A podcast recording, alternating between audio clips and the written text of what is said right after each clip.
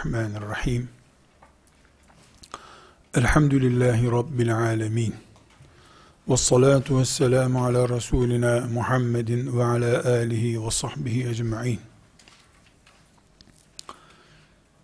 İnsan aklıyla farklı olan mahluktur. Akıl da insana hür olmayı nimet olarak getirtmiştir. Bu nedenle insana bütün dünyada ölümden daha sonra verilecek en ağır ceza hürriyetini kısıtlamaktır. Hürriyeti kısıtlanmış insan eli kolu bağlandığı için dili gözü bağlandığı için sanki insanlığı bile kaldırılmış gibi olmaktadır. Ölüm en ağır ceza şüphesiz. Hayata son vermek. Ama ölümden sonraki en ağır ceza da insanın hürriyetini kısıtlamaktır. Çünkü hür olmak dil, göz, el, ayak ve bütün beden organları için hür olmak Allah'ın insana lütfettiği en büyük nimetlerdendir. Nimetlerdendir demiyoruz. En büyük nimetlerdendir diyoruz. Aklın ve akıl ürünü olan hürriyetin sınırsız kullanılmasının mümkün olmadığını konuşuyoruz. Dolayısıyla şu anda hürriyetle ilgili, hür olmakla ilgili bir gündemdeyiz. Ama sözümüze başlamadan önce bir hakikati zihinlerimizde tazeleyelim. O hakikat nedir? Eğer bir insana mesela kalp, beyin gibi bir organ lütfettiyse Allah, bir de tırnak lütfettiyse, bunların ikisi de lüzumsuz, önemsiz, denemeyecek durumdadır. Ama bir insanın bir parmağındaki tırnak faydalı, yararlı, tutmayı sağlıyor, parmaklara güç veriyor, bir sürü faydaları var. Hiçbir zaman kalp, beyin gibi bir organla aynı tutulamaz. Tırnağı olmayan hatta parmağı olmayan hayatında bir aksama olmadan yaşayabilir. Konfor aksaklığı olur. Parmağı olmasa birisinin hayatındaki konforda eksiklik olabilir. Ama kalbi olmayanın ne konforu ne kendisi kalmaz bir daha. Nimetler kesinlikle kıymetleri kadar iş görürler, kıymetleri kadar hesapları görülür. Allahu Teala'nın herhangi bir nimetinin sınırsız, ölçüsüz ve sonunda hesabı yapılmayacak şekilde verilmesi mümkün değildir. Yaratılma mantığımıza aykırıdır bu. Eğer hürriyet, İnsanın elindeki söz hürriyeti, bunu defalarca vurguluyorum. Hürriyet deyince Afrika'da filmlerdeki gibi eli kelepçeli, ayakları zincirli, yani o esirliğin, hür olmamanın bir çeşidi sadece. Konuşamamak da bir esarettir. Konuşmak hürriyeti de önemli bir hürriyettir. İstediğini görebilmen de bir hürriyet çeşididir.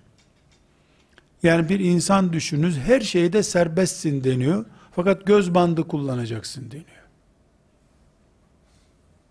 Gözünü açıp bir şeye bakmayacaksın. Yine esirsin. Çünkü insanın e, havası hamsesi dediğimiz yani algılama organları, görme, duyma, koklama, tutma, bunlar insanın hürriyetini tattığı şeylerdir hürriyetini tatma araçlarıdır. Kısıtlama bunlar üzerinden yapılıyor. Esasen Mesela hapse atılmış bir insan 10 sene hapis yattığında ekmek elden su gölden yaşıyor. Ne pahalılıktan etkilenir, ne olaylardan etkilenir, ne terör etkisi var. Hastalansa muayene bedava devletten her, her şey devletten yaşıyor. İnsanların ya 5-10 sene hapse girsem de rahat etsem mesela emekli olup hapse gireyim ya daha rahat yaşarım düşünmeleri lazım. Niye böyle düşünmüyorlar? Aç kalayım, gözümü istediğim gibi kullanayım. İstediğim gibi konuşabileyim, istediğimi duyayım, istediğimi tutayım, istediğim yere yürüyeyim ister insan. Aç olayım, hür olayım. Devletin hapishanesinde ekmek elden, su gölden diye Anadolu deyimiyle söylenen tarzda bir hayata kimse razı olmuyor. Çünkü hayatın lezzeti organları hür bir şekilde kullanmakla ortaya çıkıyor. Buradan şu sonucu yakalayıp dersimize başlamak istiyorum kardeşlerim. Hürriyet büyük bir nimettir. Bu büyüklüğünü anlatacak örnekler vermeye çalışıyorum.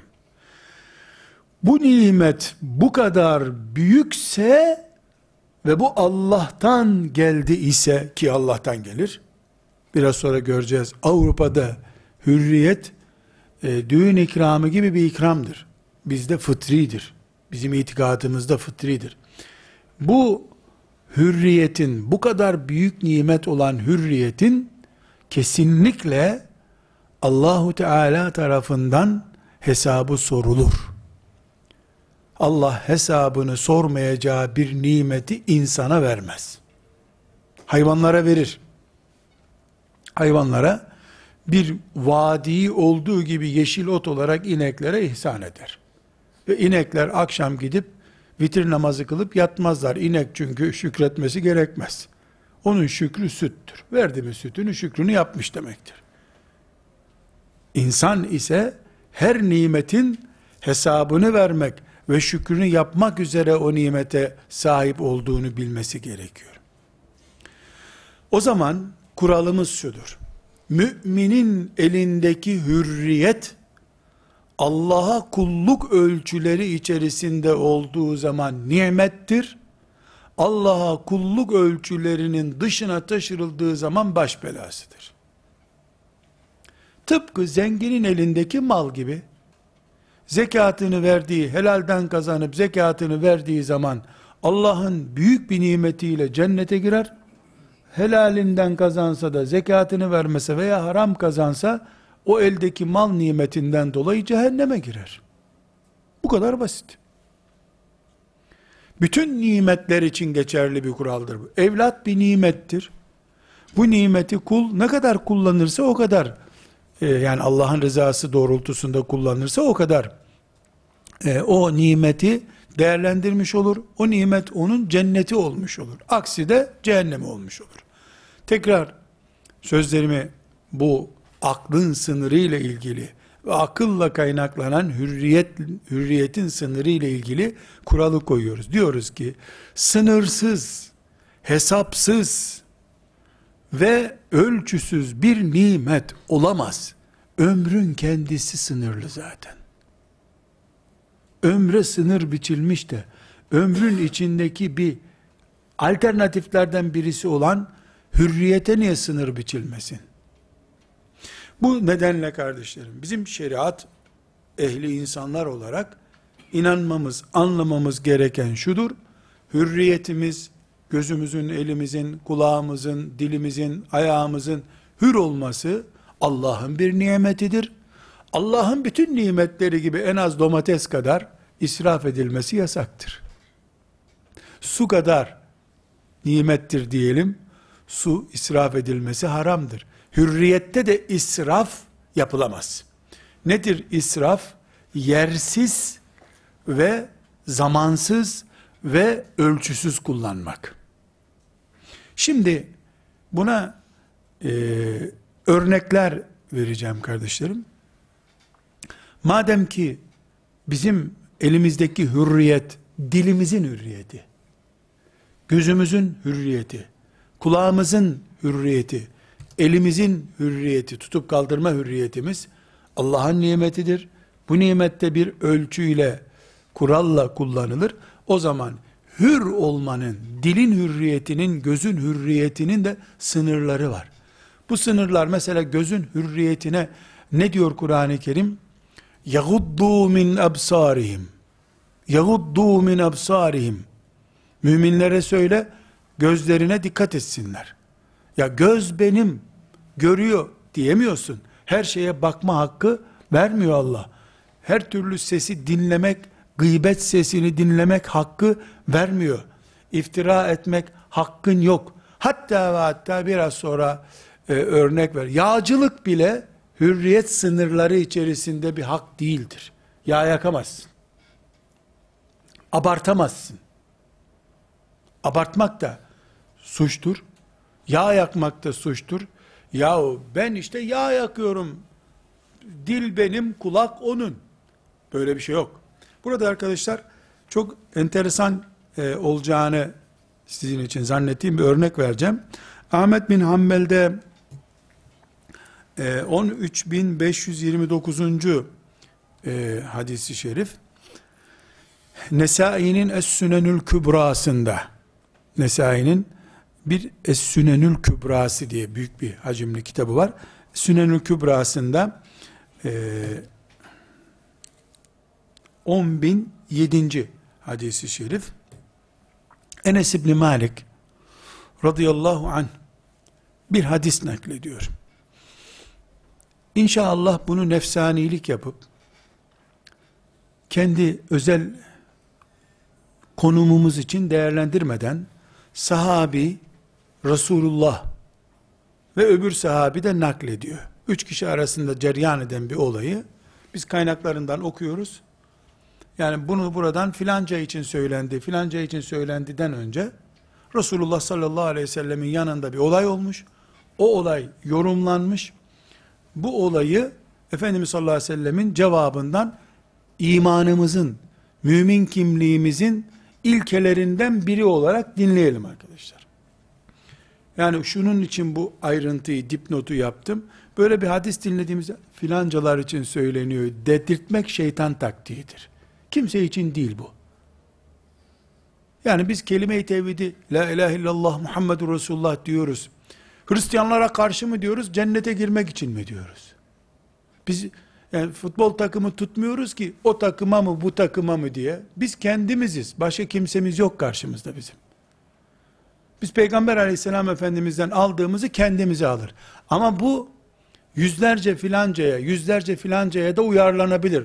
Herkes kendini uyarlasın. Biz imanımızı kurtarırız. Salih amel yapmaya çalışırız.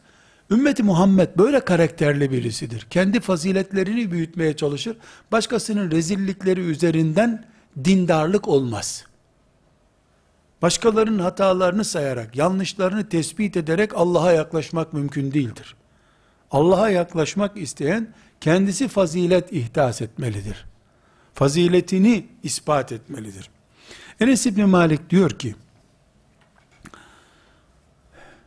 bir adam Resulullah sallallahu aleyhi ve sellemin yanına geldi.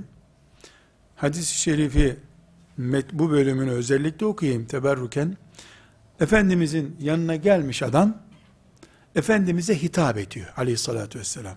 Demiş ki, ya seyyidena, vabne seyyidena, ve ya hayrana, vabne hayrina. Ya seyyidena, vabne seyyidina, ya hayrana, vabne hayrina. Efendimiz'e, yani selamun aleyküm, ey Allah'ın Resulü der gibi ne diyor adam? Ey Efendimiz ve Efendimizin oğlu. Ey bizim en hayırlımız ve bizim en hayırlımızın oğlu. Diyor Efendimiz'e. Bunlarda bir yanlışlık var mı arkadaşlar? Yani Efendimiz değil mi Efendimiz? Efendimiz, Efendimiz. Efendimizin oğlu, ey Efendimizin oğlu, yani senin baban da Efendimizdi bizim diye bir puan da yukarı götürüyor. Ve en hayırlımız, insanlığın en hayırlısı, belki de meleklerin en hayırlısı, evrenin en hayırlısı Resulullah sallallahu aleyhi ve sellem. Veya hayrana, ey bizim en hayırlımız ve en hayırlımızın oğlu, yani Efendimiz'i ve babasını aleyhissalatü vesselam bu iki kelimeyle övmüş. Efendilik, seyyidlik manasında, efendilik ve en hayırlılık. Yüzde kaç doğru bu söz? Yüzde bin doğru. bu, bir sıkıntı yok bunda. Yüzde bin doğru bu. Yüzde bin değil, rakamsız olarak doğru. Kainat kadar doğru bir söz bu. En seyyidimiz, bizim okuduğumuz salavatlarda bir parçadır bu. Ala seyyidina Muhammed. Efendimiz diyoruz. Sallallahu aleyhi ve sellem. Efendimiz ne cevap vermiş? Bir toplumun içerisinde adam geliyor. Ey Efendimiz! Efendimizin oğlu! En hayırlımız! En hayırlımızın oğlu! Selamun aleyküm! diyor. Samimi bir ortam. Hadis-i şerifi okuyorum arkadaşlar. Buyurun. Ya eyyuhan nas! Kulu bi kavlikum ve la yestehviyennekumus şeytan. Ene Muhammed ibn Abdullah ve Resulullah. Vallahi ma uhibbu en terfa'uni fevka ma rafa'ani Allah. Ahmet bin Hanbel'in ve Nesai'nin rivayetini okuyoruz arkadaşlar. İnsanlar, istediğiniz gibi konuşun ama şeytanın tuzağına düşmeyin. Ben Abdullah'ın oğlu Muhammed'im, Resulullah'ım. Allah'a yemin ederim ki, beni Allah'ın yücelttiğinden daha fazla yüceltmenizden hoşlanmıyorum.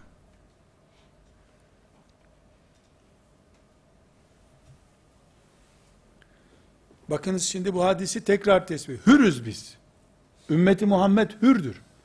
Ama sınırsız bir hürriyet yok. Hatta Resulullah sallallahu aleyhi ve selleme şöyle cahilce bir cümle kullanayım. Yağcılık yapmak için bile hürriyet hakkı yoktur Müslümanın. Bu yağcılık değil şüphesiz. Yani içinden doğduğu gibi hasretini söylemiş sahabi. Ve buna itiraz eden kimdir? Resulullah'tır. Şeytana uymayın, şeytanın tuzağına düşmeyin, dikkat edin diyor. Neden? Çünkü Seyyid Resulullah sallallahu aleyhi ve sellemin hakkıdır. Efendilik demek. Ondan daha efendi yok bu kainatta zaten. Ama babası için aynı söz söylendiğinde abartı başlamış oluyor.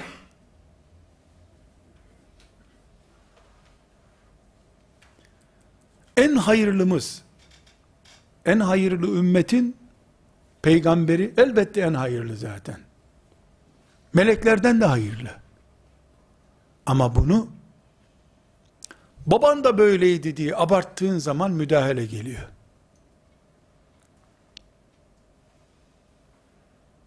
Ve وَلَا يَسْتَهْوِيَنَّكُمُ şeytan. Şeytan sizi tuzağa çekmesin dikkat edin diyor. Çünkü böyle başlanan bir mantık üzerinden ki Resulullah sallallahu aleyhi ve sellem elbette zaten hemen düzeltti. Kendisine söylenen sözü düzeltti ama normalde konuşma uslubu bu olduğu zaman hakkı söylemeye cüret edemezsin.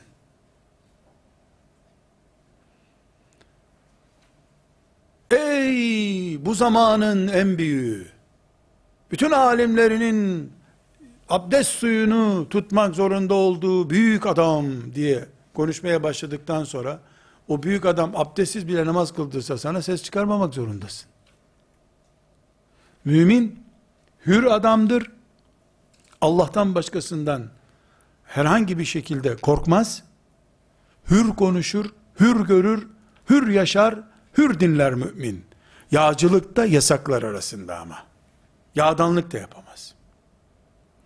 Şimdi bakınız bu Resulullah sallallahu aleyhi ve sellemle ilgili Bukhari ve Müslim'de Bukhari'de 2662. hadisi şerif, Müslim'de 3000. hadisi şerif. Abdurrahman İbni Ebi Bekra e, tabiinden birisidir. O da babasından duymuş. Resulullah sallallahu aleyhi ve sellem Efendimizin bulunduğu bir mecliste birisi yani oradaki demek ki sahabi e, orada o olan veya olmayan birisini övüyor. Ama oradaki adam yüzüne karşı e, yapıldığı zaman bu eylem e, Peygamber aleyhisselamın önünde birisi övülmüş oluyor. Burada Peygamber aleyhisselamın yanında veya gıyabında ya olmayan yani orada mecliste olan veya olmayan birisi övüldüğünde bu yalan olamaz. Niye Peygamber aleyhisselam yalan söylüyorsunuz der. Yani peygamberin yanında yalan konuşmak mümkün değil. Gelip Cebrail düzeltiyor zaten bu yalan söylüyor diyor. Birisi Peygamber aleyhisselamın meclisinde bir adamı övüyor.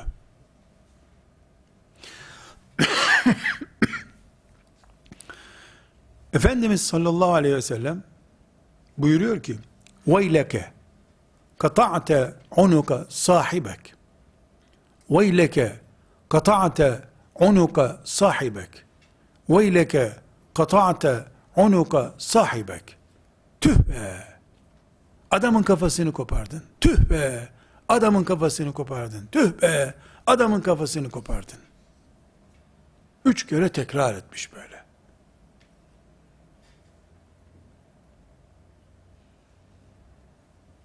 Şimdi Peygamber aleyhisselamın yanında bir söz konuşuluyor. Bu yalan değil. Yalan olsa orada konuşturulmaz o zaten. Müdahale eder. Cebrail aleyhisselam. Peygamberin yanında konuşulan aleyhissalatü vesselam doğru bir söz. Ama adamın yüzüne karşı deyim yerindeyse adam şişiriliyor. Ne deniyor? Harikadır. Çok cömerttir. Ne dendiyse artık konuyu bilmiyoruz. Resulullah sallallahu aleyhi ve sellemin cevabı ne? Adamın kafasını kopardın diyor. Kafasını kop. Ya adamın ne kafası koptu? Adama üstelik pop popladık. İyidir, güzeldir, hoştur dedik. Ama bizim ağzımızın hürriyeti sınırsız değildir hiçbir zaman. Gözümüzün hürriyeti sınırsız değildir. Kontrollü ve ölçülü bir hürriyetle hürüz biz. Bunun için adamın kafasını kopardın buyuruyor. Sonra da buyuruyor ki Buhari ve Müslim'in bu hadisinde sizden biriniz illa bir kardeşini övecekse o zaman desin ki zannediyorum bu böyledir. Böyle olduğunu umuyorum. Desin buyuruyor. Ve desin ki ve la uzekki alallahi eheden. Allahu Teala'ya rağmen kimse iyidir demem ben. Deyin diyor. Çünkü neden? Sen adamın filan yerdeki konuşmasına bakıp harika olduğunu söylüyorsun. Filan yerdeki işine bakıp çok iyi olduğunu söylüyorsun. Kalbini bilmiyorsun. Ama o adam hakkında herkesin iyi düşünmesine dair zemin oluşturuyorsun sen. Adamın güzel konuşmalarına bakıyorsun, çirkin kalbini göremiyorsun. Bu sebeple Peygamber Efendimizin yanında bir konuşma yapıyorsun sen. Orada peygamber oturuyor. Harika adam diyorsun bunun için. Bu neyin ölçüsü şimdi? Hürriyet, hakkım benim konuşmak. Ama ya benim anladığım kadarıyla bu adam iyidir demen başka şey, bu harikadır demen başka bir şey. Bir insanın sadece dış görüntüsüne bakarak karar vermek başka şey, içini ve dışını bakarak karar vermek başka bir şey. İçini ve dışını bakarak da Allah karar verir. Kulları karar veremez ki.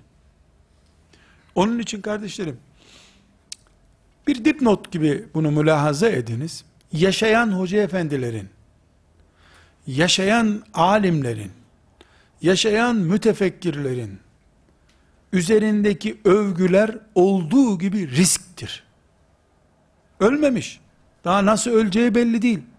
Son kırdığı potlar belli değil. 40 yaşında, 2 senedir, 5 senedir kitap yazıyor. Fesubhanallah, iyi ki peygamberimiz zamanında geldi yoksa bu gelecekti sanki. İyi ki önceden 571'de Efendimiz geldi. Adam daha yaşıyor ya. Yeni evlendi adam. İki tane çocuğu var. Daha onları büyütemedi. Yani öyle bir övüyor ki bu bu olmasa zaten o varken İsa Aleyhisselam da gelmeyecek. Çünkü o var, o varken İsa Aleyhisselam ne yapsın? Bu abartıdır. Yaşayan hakkındaki kararı kesinlikle yanılarak veriyoruz biz. Severiz, sevmeliyiz de. Rabbimizin şeriatını okuyan, anlatan hoca efendilere, alimlere, şeyh efendilere hürmetkar olmalıyız. Onları takip etmeliyiz. Onlardan istifade etmeliyiz. Saygıyla, hürmetle peşlerinden gitmeliyiz. Ama Efendimiz'den sonraki en meşhur adam, garantili adam, tut ona gir cennete. Böyle bir elektrik dalgası kimsede yok. Hiçbir Allah'ın samimi dostu, gerçek dostu, kendisini böyle garantide hissetmemiştir bu dünyada. Bu abartı, şeytan tuzaklarından biridir. Ne diyor hadis-i şerif? وَلَا يَسْتَهْوِذَنَّكُمُ şeytan. Sizi şeytan böyle bir tuzağa düşürmesin, dikkat edin diyor. Efendimiz sallallahu aleyhi ve sellemle ilgili. Biz hürüz ama hürriyetimiz sınırsız değildir. Salınmış bir hürriyet olmaz zaten. Bu sebeple kardeşlerim, bilhassa yaşayan insanlar hakkındaki kanaatlerimizi kullanırken çok dikkatli ve Allah'tan korkar düşünmek ve konuşmak zorundayız. Bu korkuyu kaybettiğimiz zaman maazallah kendi ipimizi çekmiş oluruz. Kendi ayağımızı kaydırmış oluruz. Burada hürriyetten söz ederken kardeşlerim daha önceki derslerde de farklı sebeplerle vurguladım. Bugün dünyada hürriyetin merkezi Avrupa olarak biliniyor. Bilhassa e, ikinci ve üçüncü dünya ülkelerinde Avrupa bu işin putu gibidir. Yani Avrupa olmasa sanki insanlık hürriyet nedir bilmeyecekmiş gibi konuşur. Biz bunun ince tahlillerine girmeyeceğiz. Dedik ya biz onların varlığı veya yokluğunu e, önemsemiyoruz bu açıdan. Ama hakikatleri bilmemiz de gerekiyor. Bir kere Avrupa'da ve bugün batının batı kültürü denen kültürde hürriyet insanların birbirleriyle didişmesinin sonucu olarak kendi kendilerine ikram ettikleri bir pastadır. Bu Fransız ihtilaliyle başlamıştır. Büyüyerek devam ediyordur. Ama bu pastayı acıktıkça yerler. Hiç şakaları yoktur. Çünkü pastayı yapan da ikram eden de kendileridir. Son aylarda Avrupa'da e, polisin kendi vatandaşlarını nasıl köpek gibi sokaklarda süründürdüğünü, hürsün sen, filan sokaklarda, Bon sokaklarında dolaş, New York sokaklarında hürsün dendiğinde, samimi olmadıklarını, dolaşırken silahla yere serdiklerini, zincirlediklerini elhamdülillah gördük. Çünkü Avrupa'da hürriyet insanların birbirlerine ikram ettiği bir pastadır. Bizde elhamdülillah Allah'ın nimetlerinden bir nimettir. Onu Allah'tan başkası bizden alamaz. İki çocuğun veya iki gencin oynarken biri öbürüne baskı yapıyor babasının forsu sayesinde ve bu olay Medine'ye Ömer'e intikal ediyor. Olayı biliyorsunuz. Ne diyor Ömer o zaman? Meta ista'bettumun nas. Siz ne zamandan beri insanları köleleştirdiniz diyor. İki genç yarış yapıyorlar. Sen geçtin ben geçtim diye tartışıyorlar. Babasının forsu olan galip bitiriyor. Yani hakem taraf tutuyor diyelim. Bunu köleleştirme kabul ediyor Ömer. Bizde Fransız ihtilaline bin sene kala buydu manzara. Ömer bu sahneye müdahale ettiği zaman Fransa ihtilaline bin sene vardı tam. Derebeylik Avrupa'yı kasıp kavuruyordu o zamanlar. Dolayısıyla arkadaşlar Avrupa'dan hürriyet ithali ile ilgili zilleti kabul etmiyoruz. Bu bir zillettir. E biz de şunu, ya bizimki Ömer'in devleti mi canım Allah Allah. Bizde tek parti iktidarıyla kurulmuş bir despot hayat var. Ondan kurtulmaya. Biz Ömer'in devletinin radıyallahu anh devamı değiliz ki. Tek parti zulmünün devamıyız biz.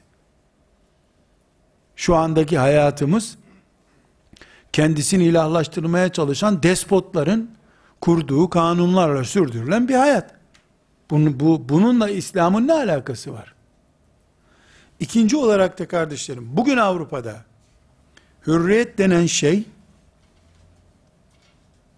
esasen zenginlerin elindeki bir silahtır. Daha kapitalist bir hayat yaşamak için. Ve insanların devletin mekanizmasına, siyasete müdahale etmesini önlemek için ve bir tür ağızlarına sakız, ellerine şeker olarak verilmiş hürriyetten söz edilir. Gez, toz, akşama kadar bir anı iç, akşam da gelip filanca bakan niye şunu yaptı demezsin. Bunun için bira içmek hürriyet, alkol kullanmak hür olmanın gereğidir. Oradaki şartlarda. Ve üçüncü gerçek Avrupa hürriyeti ile ilgili bugün Avrupa'da hürriyet onların ifadesiyle doruktadır ama rezillik de doruktadır. İnsanlığın genleriyle oynanmıştır. İnsanlık tarihi boyunca en adi dediği şeyler kanunlarla koruma altına alınmıştır. İnsanlar doğurduğu çocukların esiri olmuşlardır. Bir çocuk polise telefon edip bu akşam babam beni dövmek için üstüme yürüdü. Az kalsın dövecekti beni demesi yeterli. Çocuk babasından alınıyor, annesinden alınıyor, bakım evine veriliyor, baba mahkemeye sevk ediliyor. 1400 sene önce de Resulullah kıyamet alametlerinden söz ederken ananın doğurduğuna köle olması diye bir deyim kullanmıştı. Avrupa'da bugün hürriyet diye bize takdim ettikleri yaldızlı masal Resulullah sallallahu aleyhi ve sellemin kıyamet alameti olarak saydığı şeylerden birisidir. Elhamdülillah o bataklığa düşmeyiz. Ve dördüncü noktamız batı hürriyetiyle şeriat hürriyetinden konuşma hürriyeti, basın hürriyeti, enformasyon hürriyeti dedikleri şeyle bizimkini sadece bir noktadan kıyas edeceğim. O da nedir biliyor musunuz? Avrupa'da bütün anayasalarda, kanunlarda hürriyet haktır. Dolayısıyla kimsenin hakkına müdahale edemezsin. Benim şeriatımda farzdır. Konuşmak, müdahale etmek, hürriyet filan değildir. Sizden bir kötülük gören, ne yapsın? Eliyle müdahale etsin. Hürriyete bak, hürriyete. Orada hak olarak verilmiş, bende ise, yani şeriatımda, dinimde ise, en üstteki devlet adamının karşısına çıkıp, halkına zulmettiğini, hakkaniyetten ayrıldığını söyleyip öldürüldüğün zaman senin şehadet sebebindir. Bizde de hürriyet var. Pozisyonu budur. Batıda da hürriyet var. Geldiği nokta bellidir. Her şeyi konuşabilirsin. Ama kazara, kazara, Hitler yedi tane Yahudi yakmıştı. Sözünü yok canım yakmamıştı ben öyle görmedim fırınlarda hiç insan kemiği görmedim filan dedin mi beş sene hapis yatıyorsun. Yapılmamış bir şeyi yapılmış gibi göstermeye karşı çıkmak bile suç. Hani hürriyet vardı? Fransa'da biri çıkıp dese ya, yok la bir milyon Yahudi yakılmadı, 800 bindi yakılan Yahudi. Bir desin göreyim bak nasıl içeri giriyor. Nasıl içeri giriyor hemen? Hani hürriyet vardı? Öbür gencin şehvetini kışkırtacak kadar hür kızlar. Ama aynı kız, ben Yahudileri sevmiyorum desin göreyim bakayım hürriyeti var mı? Elhamdülillah, bu çift yüzlülük, batı hürriyetinin gerçek görüntüsüdür. Ama benim şeriatım hürriyeti sınırlamıştır. Nereye sınırlamıştır? En başta zaten sana hepsini vermedim diyor. Onun bunun iffetine dokunamazsın diyor. Elhamdülillah. Burada kardeşlerim Kur'an'ımızdan yola çıkarak hürriyete bir başka boyut kazandırmak gerekiyor.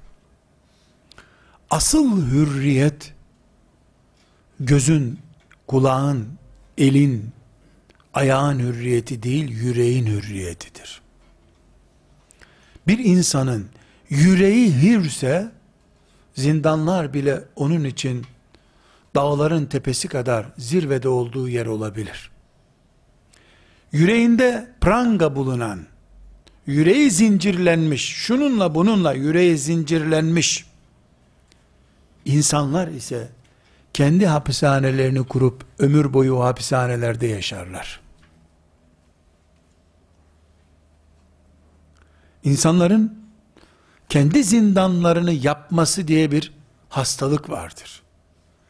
Biz bunu hürriyetin asıl mekanının yürekler olduğunu söyleyerek dile getiriyoruz.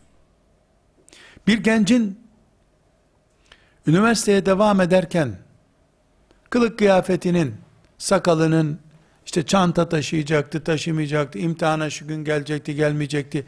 Bu tip hürriyetleri şüphesiz önemli. Ama asıl yüreğinin hür olup olmadığı önemlidir. Hür yürekli genç olup olmadığı önemlidir. Saçlarını istediği kadar uzatma hürriyeti varmış gencin. Fena bir şey değil. Sakal bırakma hürriyeti varmış. Kız arkadaşıyla üniversitenin kantininde saatlerce oturup Nescafe içiyorlarmış. Ne hürriyet. Bu onun esir olduğunun göstergesidir.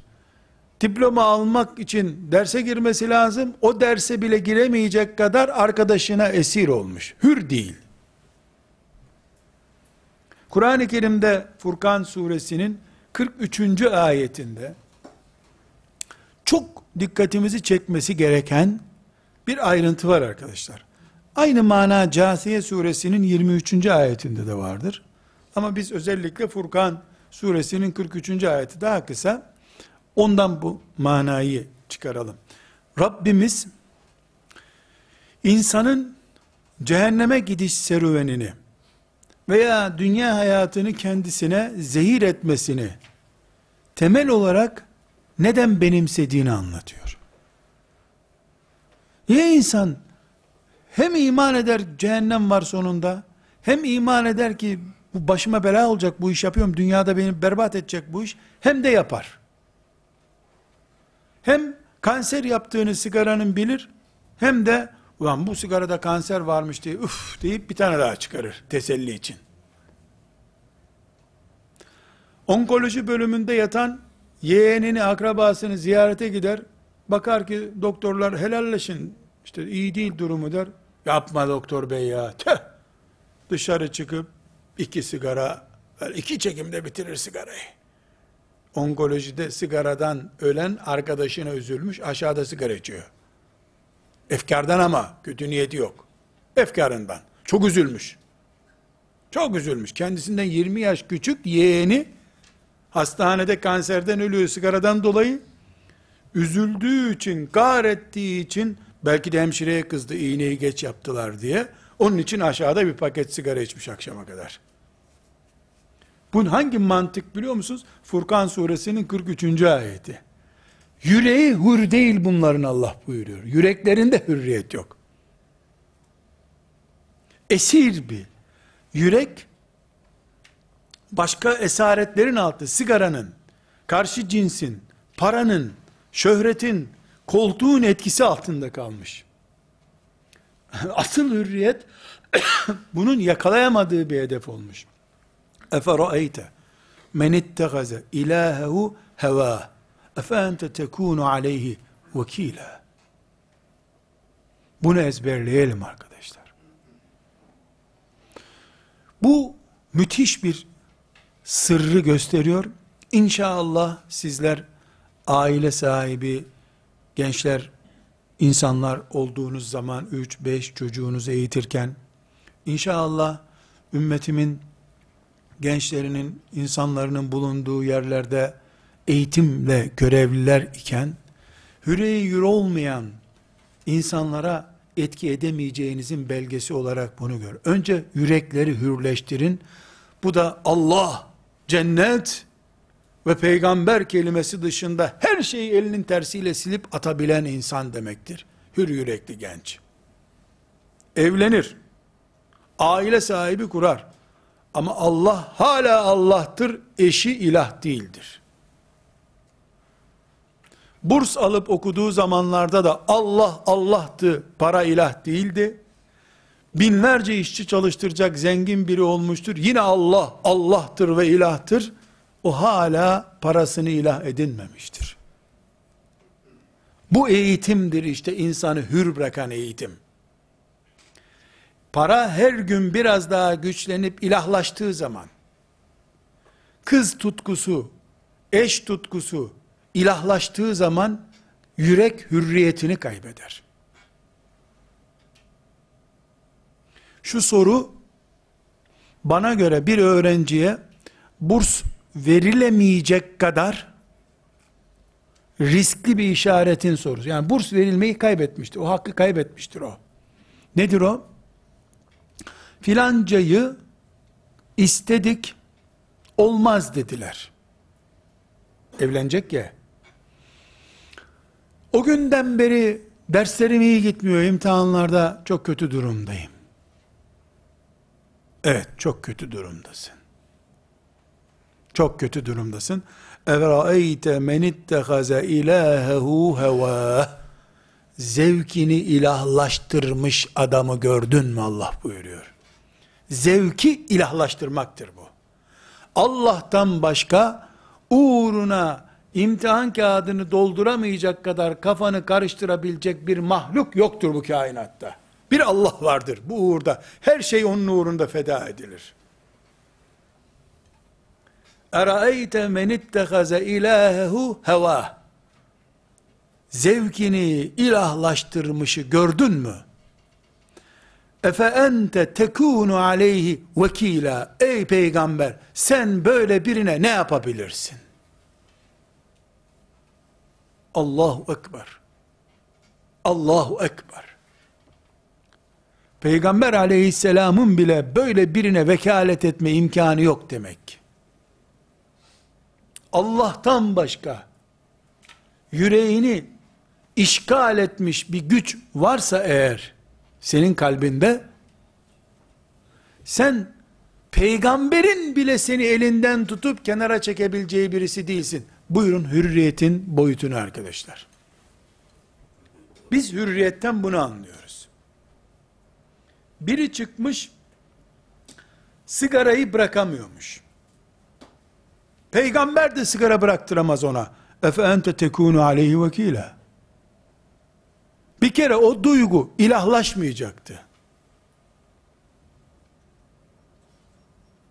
Bu sigara seni götürecek diyen doktora sinirlenip onun yanında bir sigara içmesi budur işte. Doktor efkarlandırdı yoksa ben bırakacaktım sigarayı. Ha, bırakarsın sen. Efe ente tekunu aleyhi vekila. Sen ne yapacaksın böyle birine? Bunun için kardeşlerim dersimizin belki haşiyesi durumunda olacak bir konu bu.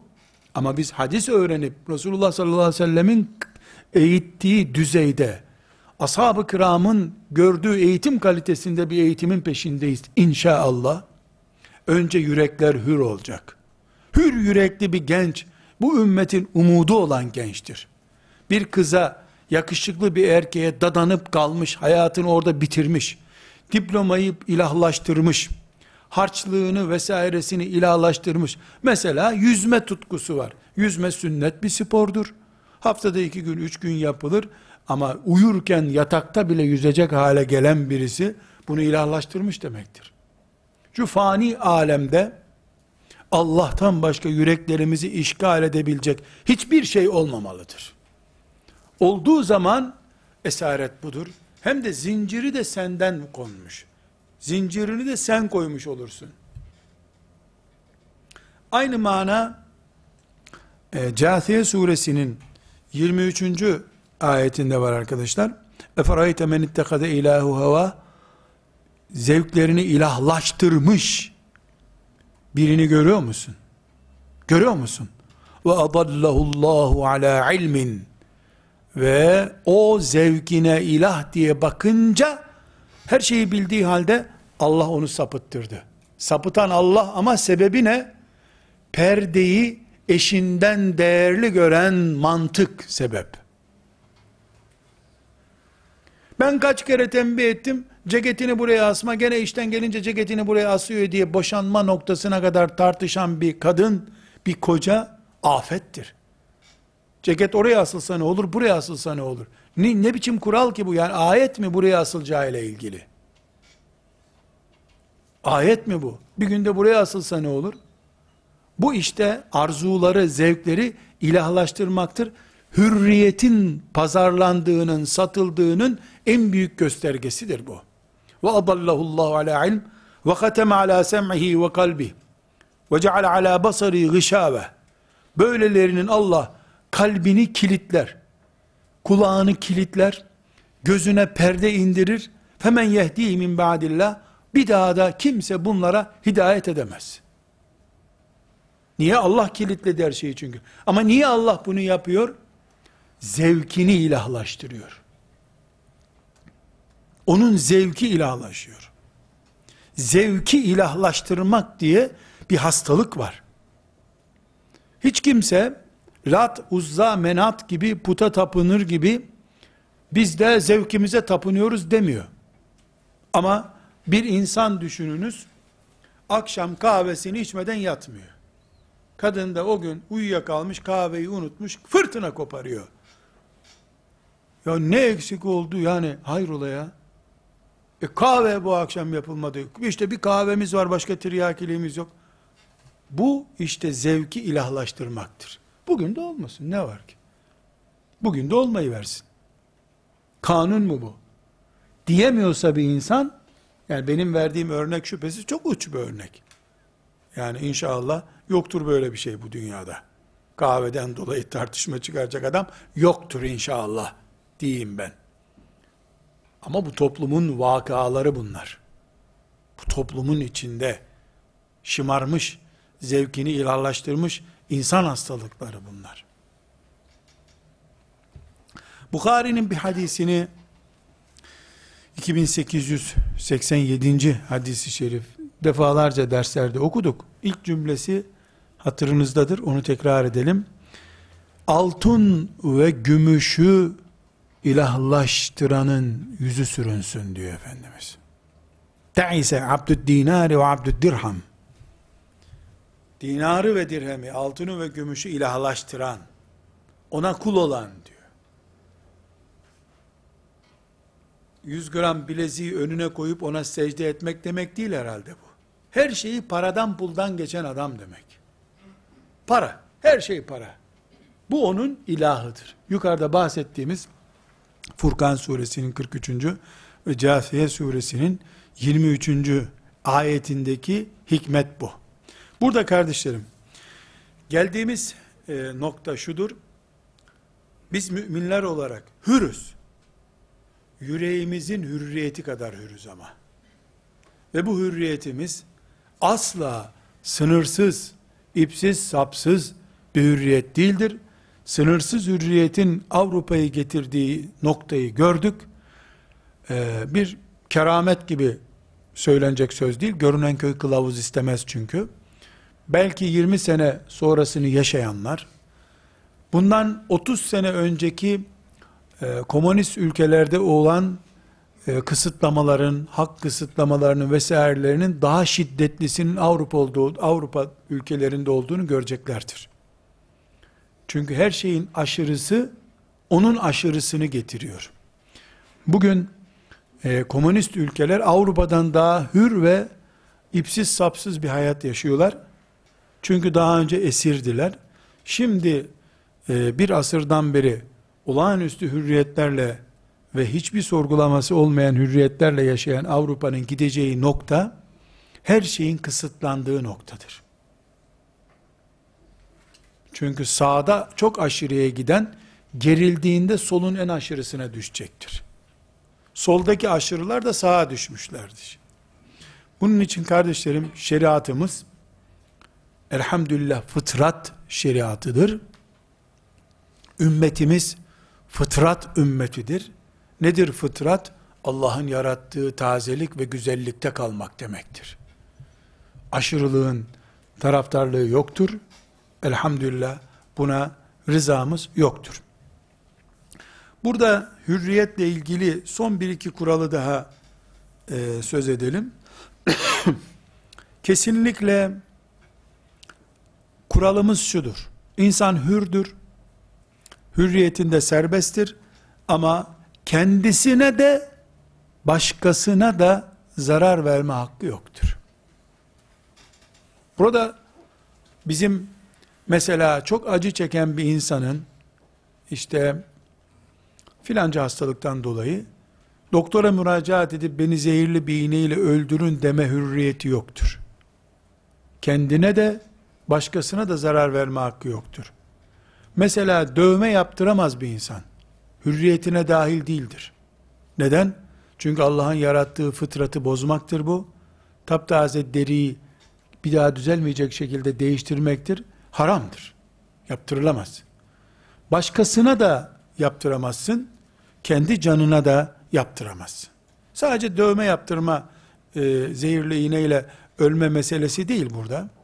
Yani buradaki meselenin özeti şu, insan hürdür, kendi hürriyetine de kısıtlama getiremez, başkasının hürriyetine de kısıtlama getirilemez, getirirse eğer bu yaptığı şeriatın engeliyle e, engellenir. Yani şeriatımız buna izin vermez. İntihar etmek kimsenin hakkı değildir. Başkasını öldürmek de kimsenin hakkı olmadığı gibi. Yani bir hürriyet hürriyete müdahale hürriyeti değildir. Olamaz da. Çünkü bizde hürriyet yasal bir hak değil, fıtri bir ihtiyaçtır. İnsanın inekten ve öküzden farkının özelliğidir. Bunun için yarış hakemin müdahalesiyle seyri değiştirildiği zaman Ömer bunu ne anladı? Hürriyete müdahale, köleleştirme olarak anladı. Radıyallahu anh. Dinimiz hürriyeti fıtrat olarak görüyor. Fıtrat olarak gördüğü için de kesinlikle hürriyet kimsenin müdahale edemeyeceği bir alandır. Hürün bile kendi hürriyetine müdahale etmesi mümkün değildir. Mesela çok basit bir misal. Sakal bir erkeğin parazit, fazladan çıkmış tüyleri değildir. Kadına karşı farkıdır. Bunun için sakal şeriatımızda fıtridir. Şu parmaklarım gibidir. Bu parmaklarım şu şekilde olsaydı, üçü olmasaydı mesela, yahut da ikisi olmasaydı, arıza olacaktı bu.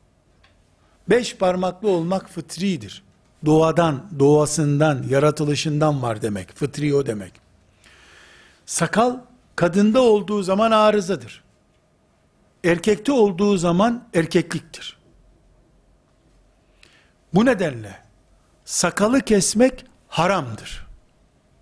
Bu erkeğin hürriyet alanına girmez. Parmaklarını beğenmeyip kesmesi ile sakalını beğenmeyip kesmesi arasında bir fark yok. Ben mevcut laik nizamların altında yaşayan Müslümanların sakalı ile ilgili hükmü konuşmuyorum. Normal Ömer bin Hattab radıyallahu anh'ın idaresi altındaki ümmeti Muhammed'in sakala bakışını konuşuyorum. Olağanüstü şartlar, olağanüstü hükümler getirir. Bu ayrı bir mesele. Ama Ömer bin Hattab bir devletin başındaysa, o devletin başındaki Müslüman ve o devletin içindeki Müslüman hürdür. Bu hürriyetinin uygulama alanı olarak sakalını kesmek bir hürriyet çeşidi değildir. Neden? Çünkü sakal fıtri bir ihtiyaçtır, zevki bir ihtiyaç değildir. Allahu Teala'nın erkekleri temyiz etmek için getirdiği bir husustur. Burada kardeşlerim, bir örnek daha verip bu dersi bitirmek istiyorum. Bir Müslümanın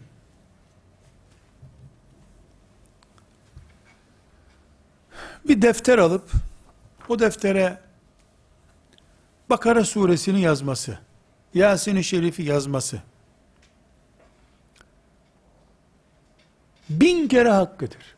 Milyon kere hakkıdır. Serbesttir. Kıyamete kadar bunu hiç kimse engelleyemez. Hiç kimse. Böyle bir engel de yok zaten. Ama Osman İbni Affan döneminde Osman radıyallahu anh yedi tane orijinal musaf yaptırdı. Onları mühürledi. Devlet musafı haline getirdi onları. Ondan sonra da insanların elindeki kendi yazdıkları bütün musafları ve sureleri yaktırdı.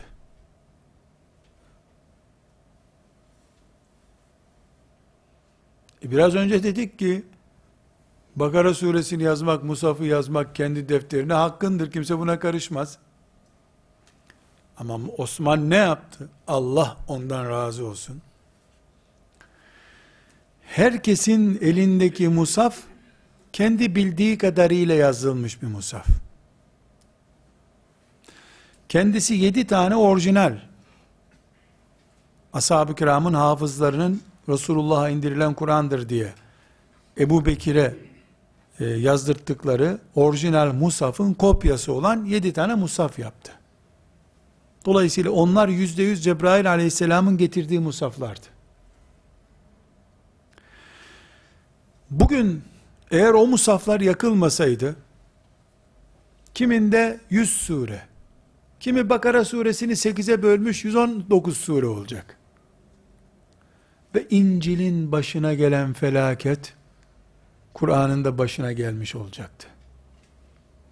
Hangisi doğru sorusu çıkacaktı ortaya. Osman o gün ne yaptı? Hatta Ebu Bekir döneminde de yapıldı bu. Ne yaptılar? Allah onlardan razı olsun.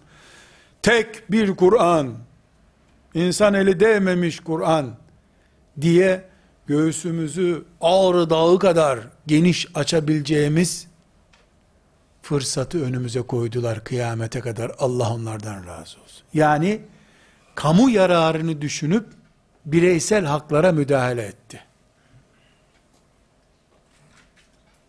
Hürriyeti sınırladı. Bundan da anlaşılıyor ki ümmeti Muhammed'in ebedi varlığı bir Müslümanın varlığından değerlidir. Bir Müslüman ümmetine feda olur. Ama ümmeti bir Müslümana feda edemeyiz.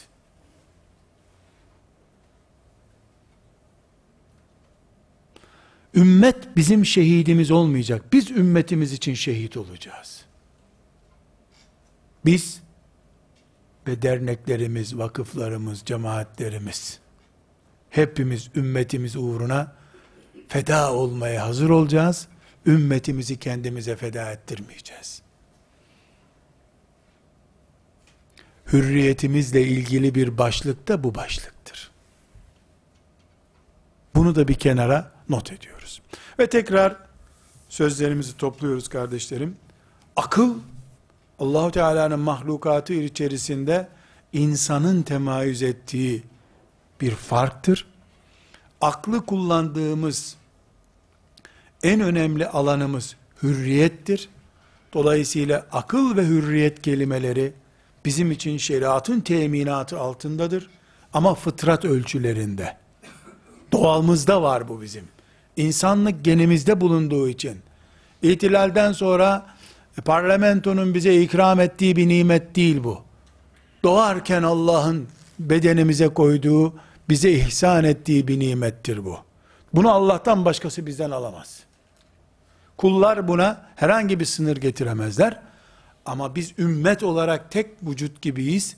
Ümmetimizin maslahatı öne çıktığı zaman Osman'ın musaflara yaptığı, Ebu Bekir'in musaflara yaptığı gibi ümmetimiz öne çıktığı zaman hiç tereddüt etmeyiz. Birimiz ümmetimize, binimiz, hepimiz ümmetimize feda oluruz Allah'ın izniyle.